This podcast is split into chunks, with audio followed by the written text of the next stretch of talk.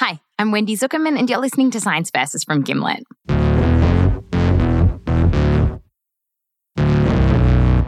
This is the show that pits facts against 40 acres and a mule. On today's show, reparations. Okay, well, my name is Ebony Pickett. I am a wife and a mother of seven and uh, four bonus children. So that's a total of 11. Okay. You'll hear some of those kids in the background. And Ebony is one of the few black folks in the country who's actually been given reparations. It was because decades ago, her family was the victim of a horrible massacre.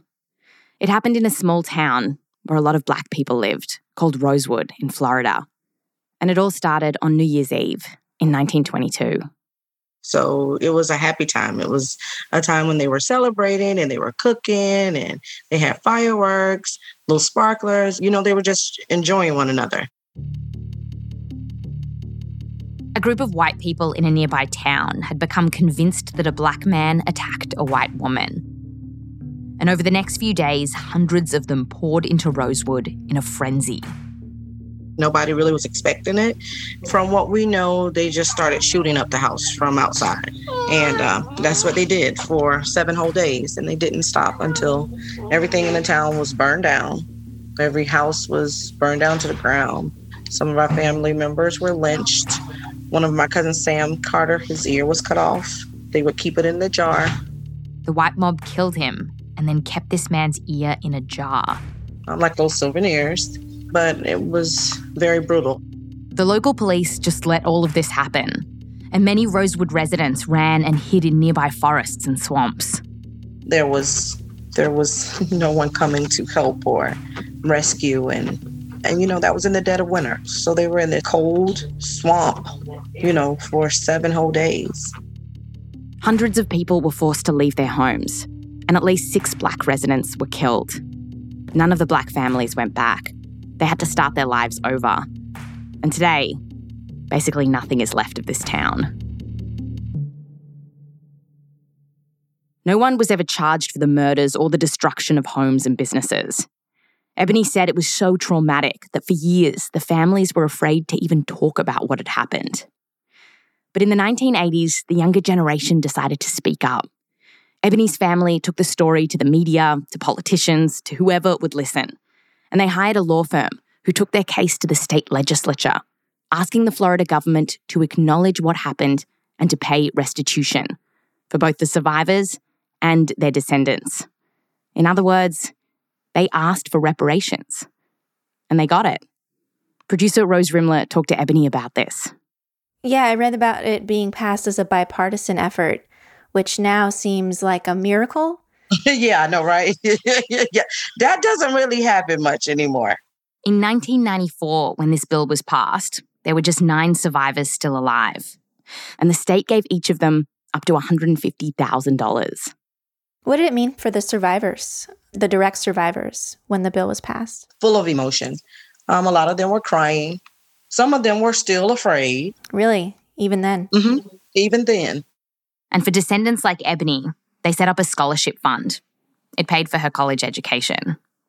I was able to actually get a Bachelor of Science degree in occupational therapy. Kind of gave me, you know, kind of like a new life, a new hope. I was able to actually go into a major that I could actually excel in and do well in. So, yeah, so it was great. It's worked out great for me. While this reparations plan wasn't perfect and some of Ebony's relatives couldn't benefit from the program, this story shows us that it is possible for the US to recognize when it's done something wrong and pay up. So, what would happen if this played out on a much larger scale? Because we're not just talking about one horrible attack in one small town. The idea here is that reparations would make amends for something much bigger slavery. More than 200 years of enslaving people and using their free labour to build the US economy. And while this idea might feel like a political non starter, it's starting to get some real attention. Almost a third of Americans polled last year said that they were in favour of reparations. And a bill to study this has more than 150 signatures in Congress right now. So for us, we're wondering how on earth do academics calculate how much reparations would be? Like, how do you put a number on that kind of suffering? And how would the US actually pay for it? When it comes to reparations, there's not a lot of. It's worked out great for me. But then there's science. Science versus reparations is coming up just after the break.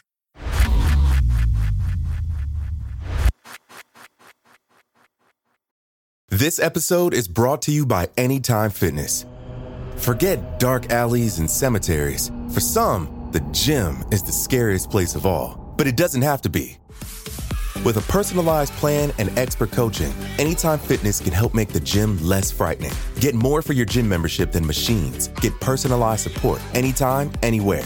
Visit AnytimeFitness.com to try it for free today. Terms, conditions, and restrictions apply. See website for details. There's no better feeling than a personal win, and the State Farm Personal Price Plan can help you do just that.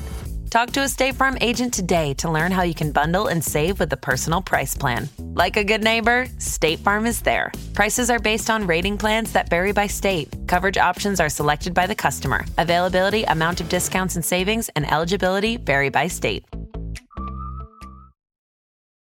This episode is brought to you by Visit Williamsburg. In Williamsburg, Virginia, there's never too much of a good thing. Whether you're a foodie, a golfer, a history buff, a shopaholic, an outdoor enthusiast, or a thrill seeker, you'll find what you came for here and more. So ask yourself, what is it you want? Discover Williamsburg and plan your trip at visitwilliamsburg.com.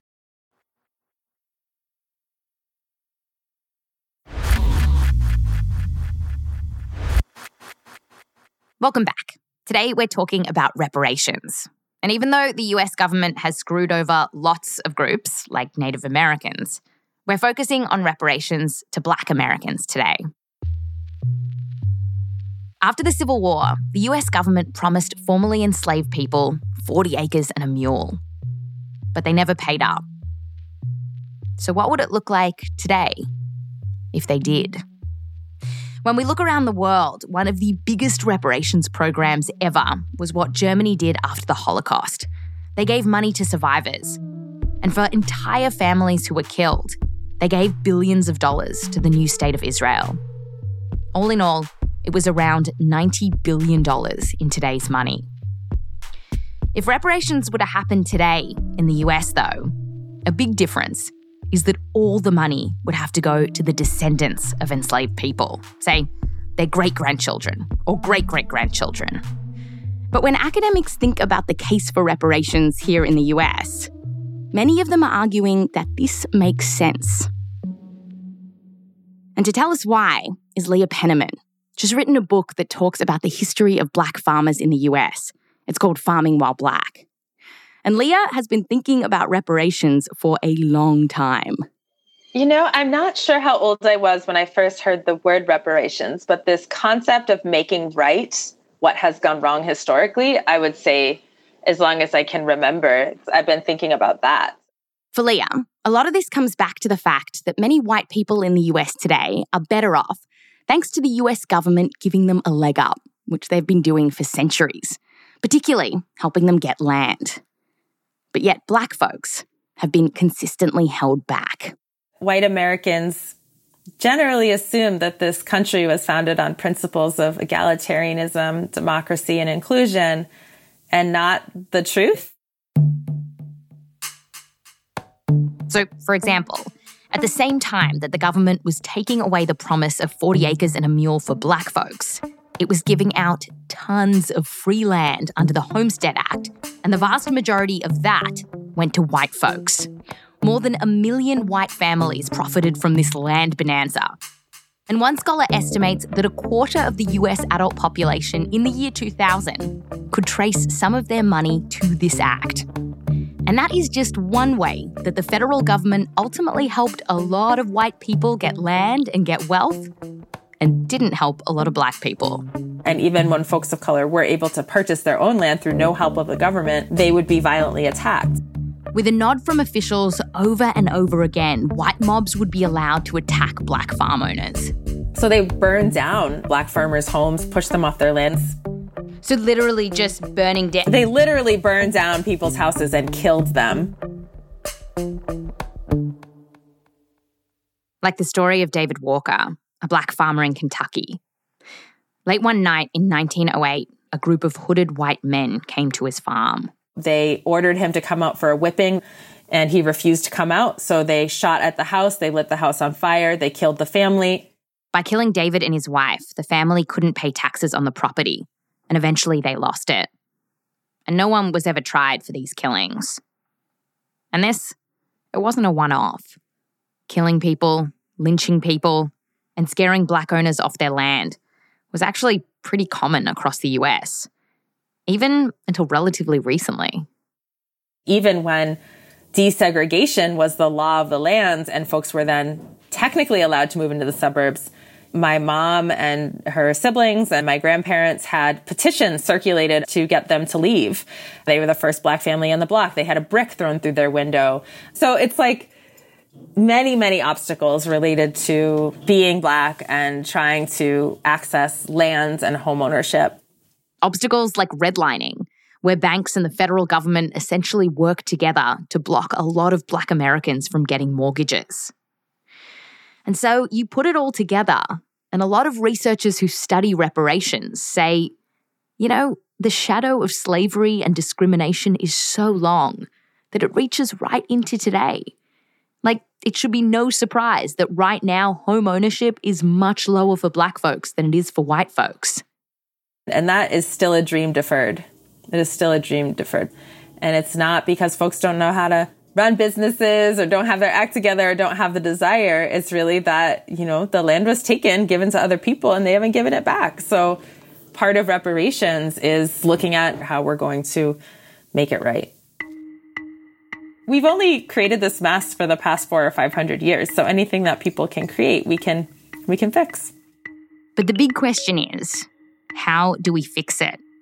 How do you even start to work out how much money the government should pay to make things right? For this, we turn to one of the top people working on this question. I would have to confess that I was a reparations skeptic. This is William Darity Jr. He also goes by Sandy. He's a professor at Duke University. And it wasn't that Sandy didn't think reparations were justified. He did think they were justified. It was just that he didn't think they'd ever happen. But Sandy got sucked into the nerdiest part of this conversation, which is just how do you calculate it? And he started mulling it over about three decades ago. In the 90s, how did, when you went to conferences, um, how did the white people in the room tend to react when you would talk about reparations? Well, uh, I think the reaction in the room was was was very mixed. Uh, but generally very skeptical also. And occasionally there were comments which I would describe as being out and out racist, something to the effect of, well, Black Americans should be grateful for the fact that slavery took place because otherwise they'd still be back in horrible Africa. Despite this kind of response from some people, Sandy has stuck with it. And he had a very tricky job on his hands coming up with a sum that would capture not just the horrors of slavery, but then the decades of crap that followed. And several years ago, he came up with an idea. The racial wealth gap in the United States. That's the gap between how much money white people in America have and how much money black people have. And this gap is huge. For every dollar the average white family has, the average black family has 15 cents. So Sandy's like, this wealth gap? That should be the target for a reparations plan. And if, and I'm sure this has happened to you, but if, say, a bigwig politician takes you aside, buys you a whiskey, and says, you know, why is this a good idea? What would you tell them? Well, I'm roughly a teetotaler, so they better buy me a, a soda. but uh, no, uh, you know, we make the argument that the racial wealth gap in the United States is not a product of Black misbehavior. It's a product of American social policy. To Sandy, the racial wealth gap is kind of like a proxy for all the horrible things that black folks have faced since the beginning of this country. Much of it directly coming from government policies or government inaction. And other academics we reached out to who study the racial wealth gap agree that it was the government who's largely responsible for it. And so, Sandy used this gap to calculate how much reparations should be. And here's how he did it. If you take everyone's wealth in the US and you put it in a basket, you'd have just over $100 trillion. Black people make up a little more than 13% of the US population. And so Sandy's like, all things being equal, they should have 13% of the wealth. But they don't. It's way less, less than 3%. To bump it up, it would take? Between 10 to 12 trillion dollars. 10, 10 to 12 trillion dollars? Yes. He figures that would come down to about a quarter of a million dollars for each descendant of slavery. So some 10 to 12 trillion dollars in total. And that might sound like a lot of money. I mean it is a lot of money but at the time of the Civil War, slavery was such a big industry for the US that it was actually more valuable than railroads, factories, and banks combined. And even at the time, people recognized this. Like one Confederacy bigwig valued slavery at $4 billion back then, which would now be trillions of dollars. So, no matter how you slice this, America owes a big debt to enslaved people. So let's say the government does decide to pay it to their descendants. Where exactly would that money come from? Can the US afford it? Can the US just keep printing money and cutting checks? Uh, yes, the US government can do that. There is a constraint, however, and the constraint is the inflationary effects. Inflation. Printing, say, $12 trillion all at once would more than triple the supply of money in circulation, meaning that suddenly there's a lot more money to buy the same amount of stuff. And that could make the value of the dollar drop and the economy nosedive. This has happened in other countries like Zimbabwe, where they printed a lot of money really quickly. We reached out to a bunch of economists and asked them what did they think would happen if the government printed this money and cut these checks. Most said that inflation was a possibility, if not an outright certainty. So, to avoid this, the money could be given out slowly, like over a decade. Or it could come from other places, like taxing Jeff Bezos. But ultimately, Sandy says that if the government really wants to pull money out of its ass, then it can. Just look at the coronavirus stimulus checks the government dropped $2 trillion to help businesses and people in the early days of the pandemic. And they gave a ton of money to banks in the Great Recession. It's become transparently obvious that the federal government has the capacity to fund almost anything it pleases without necessarily raising taxes. And so that makes it very clear to me that the possibility of funding a full scale reparations program also is realistic. So, Sandy reckons the government, it could figure this out. But although academics don't heckle Sandy at conferences anymore, and in fact, he says more and more scholars are taking this seriously, politically, it does seem like we're still a long way from getting this over the line. So enter a new idea. It's not reparations, but it's a plan that some are saying is more politically feasible. And it's been getting a lot of attention baby bonds. Baby bonds. Baby bonds. Baby bonds. Baby bonds. What is that? And could it really help fix America? Coming up.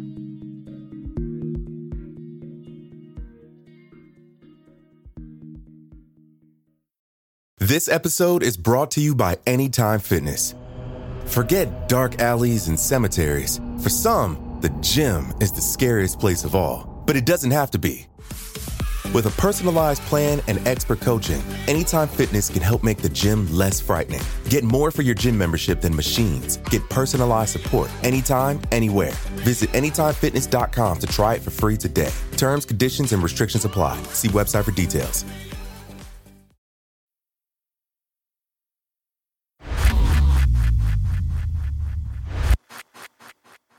Welcome back. Today, we're talking about reparations. We've talked about the ways that you might calculate how much is owed. But now, we want to talk about a different idea that's out there. Rather than saying sorry, this is about making the US more equal. It's called baby bonds. Producer Rose Rimler talked to Naomi Zewde about this. She's an assistant professor at the City University of New York. So are are these babies loaning money to the government? No. So baby bonds, it just sounds good, baby bond, but it's really like a trust fund. And this idea of little trust funds for little babies, it intrigues her. Here's how it would work. So every newborn baby in the United States would get this trust fund set up in their name. So the government gives a pot of money to every baby in the whole country. Yeah, so there's about 4 million babies born every year in the United States. So there would be 4 million new bank accounts opened up. no one can touch this money until the child becomes a young adult. And at that point, they would get control over that money. Now, this is different from reparations because reparations would probably only go to the descendants of enslaved people. This money, it would go to everyone, literally all the babies. But not every baby gets the same amount of money. Kids born into families with less money would get a bigger trust fund.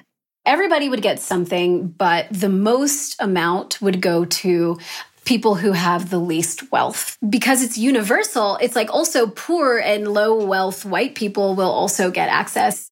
But since we know that black families in general have less money, these babies would, on the average, get more cash than white babies. So it's it happens to be very anti-racist, but it's just not specifically designed around race. And so Naomi wondered what would happen if the US actually did this. So she played it out and asked, What if we gave babies born to the wealthiest families $500 at birth, and those born to the poorest families were given $50,000 at birth? I looked at people who are young adults in like 2015 and matched them to their households when they were born in the late 80s, early 90s to see what would inequality look like today for them now that they would be getting control over this asset? So these are like real life people, but you kind of you invented like a fantasy world, like an alternate reality for them. Yeah. Naomi modeled how much the money would grow over time with interest and how much it would add to the wealth of the average baby once they grew up. And she found that, maybe unsurprisingly, giving everyone money meant that everyone had more money but where things would really start to change is with that gaping hole between black and white wealth. So, in the real world, the median young black adult in 2015 had about $3,000 to their name. But in Naomi's alternative reality, they would have had about $60,000. Did you find that the baby bond program eliminated the racial wealth gap? Almost. I mean, almost. It gets extremely close.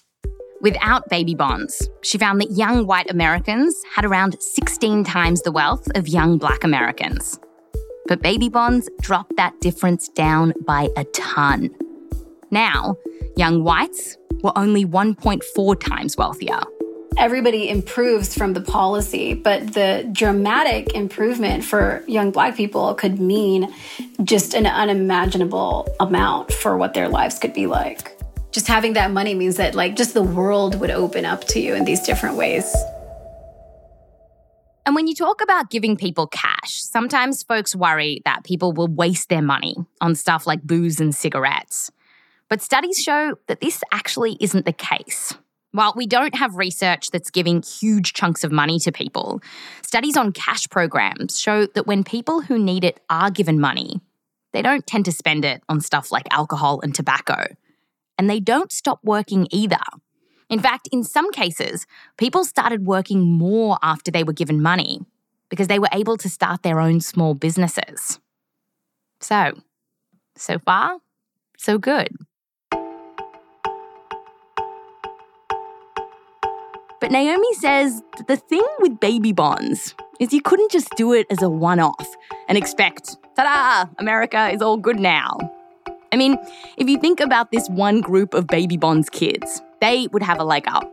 but they're still going out into a very unequal world. And so Naomi says that to really turn things around, you'd probably have to keep this program up for years and years and years. Basically, until you start seeing real change in things like more black owned banks and other businesses. And this baby bond plan, it would cost $80 billion a year. Year after year after year. And if the US did this, nothing even close has ever been tried anywhere else in the world. About two decades ago, the UK started a baby bonds program with tiny amounts of cash, and it was dismantled after several years. And that means we don't know what would happen to the economy if we had a baby bonds program. Maybe we'd save money on other stuff, like the food stamps program. Maybe we'd increase the spending of a new group of people and boost the GDP, as some have estimated. Or maybe this would balloon the US debt and have some unintended consequences.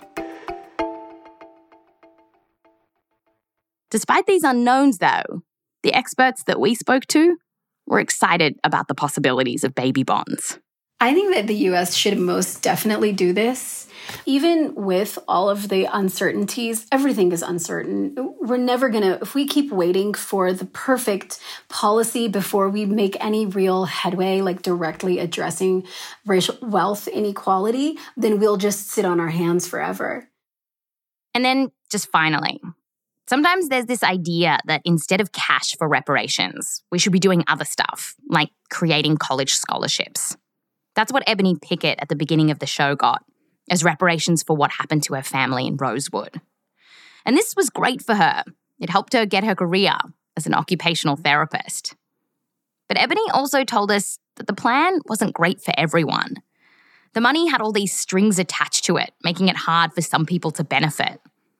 And so she's like, if we really want to do this, reparations for slavery and everything that came after it, then just give people money so they can decide what they need to use it for. You know, it shouldn't be any strings attached. There was no strings attached when you brought us over here from Africa on those slave ships. We worked from sun up to sundown. We were whipped. We were beat. There was not, no strings attached to any of that free labor. None. So for anybody to try to put some labels or strings to me, that sounds like you're still just trying to control the puppet. You still want to tell us what to do. You know, so no, there has to be a moment that you just take your foot off our neck. You know what I mean? Just let us breathe.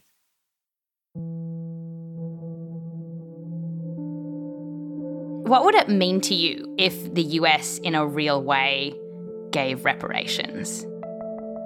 If the US in a real way gave reparations, it would mean that that nagging fear that I brought children into a world that's crumbling would finally be put to rest and I could sleep at night. that's what it would mean to me.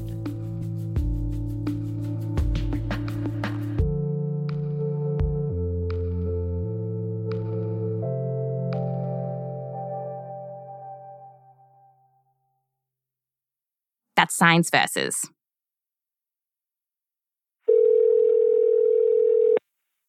Hello. Hey. How you doing? Okay. When do I refer to you as Wendy Zukerman? well, I just uh, you know for our listeners, like just you know shake it up a little. So I didn't just go like, "Hey, Rose Rimler, producer at Science Versus." You're gonna try something different. Yeah.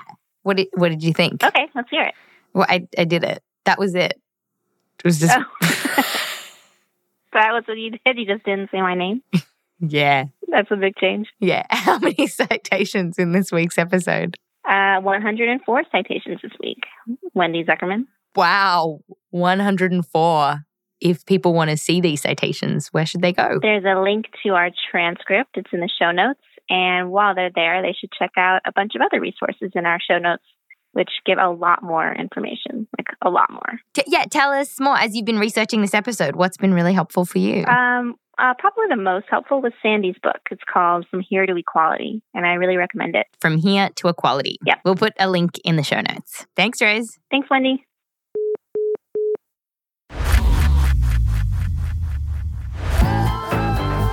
This This episode was produced by Rose Rimler and Anoa Changa, with help from me, Wendy Zukerman, Hannah Harris Green, Michelle Dang, and Nick DelRose. We're edited by Blythe Terrell. Fact checking by Erica Akiko Howard. Mix and sound design by Sam Bair. Music written by Peter Leonard, Emma Munger, Bobby Lord, and Marcus Bagala. Baby sounds provided by Hunter and Lyric. And thanks to everyone we got in touch with for this episode, including Sophia Clark, Dr. Dania Francis, Dr. Dionissi Alliprantis, Professor Kristen Broady, Professor Rashawn Ray, Dr. Rhonda Vonshay Sharpe, Professor Henry Thompson, Professor Richard Edwards, and Professor Steve Greenlaw. A special thanks to the Zukerman family, Walter Rimler and Joseph Lavelle Wilson. I'm Wendy Zukerman. I'll fact you next time.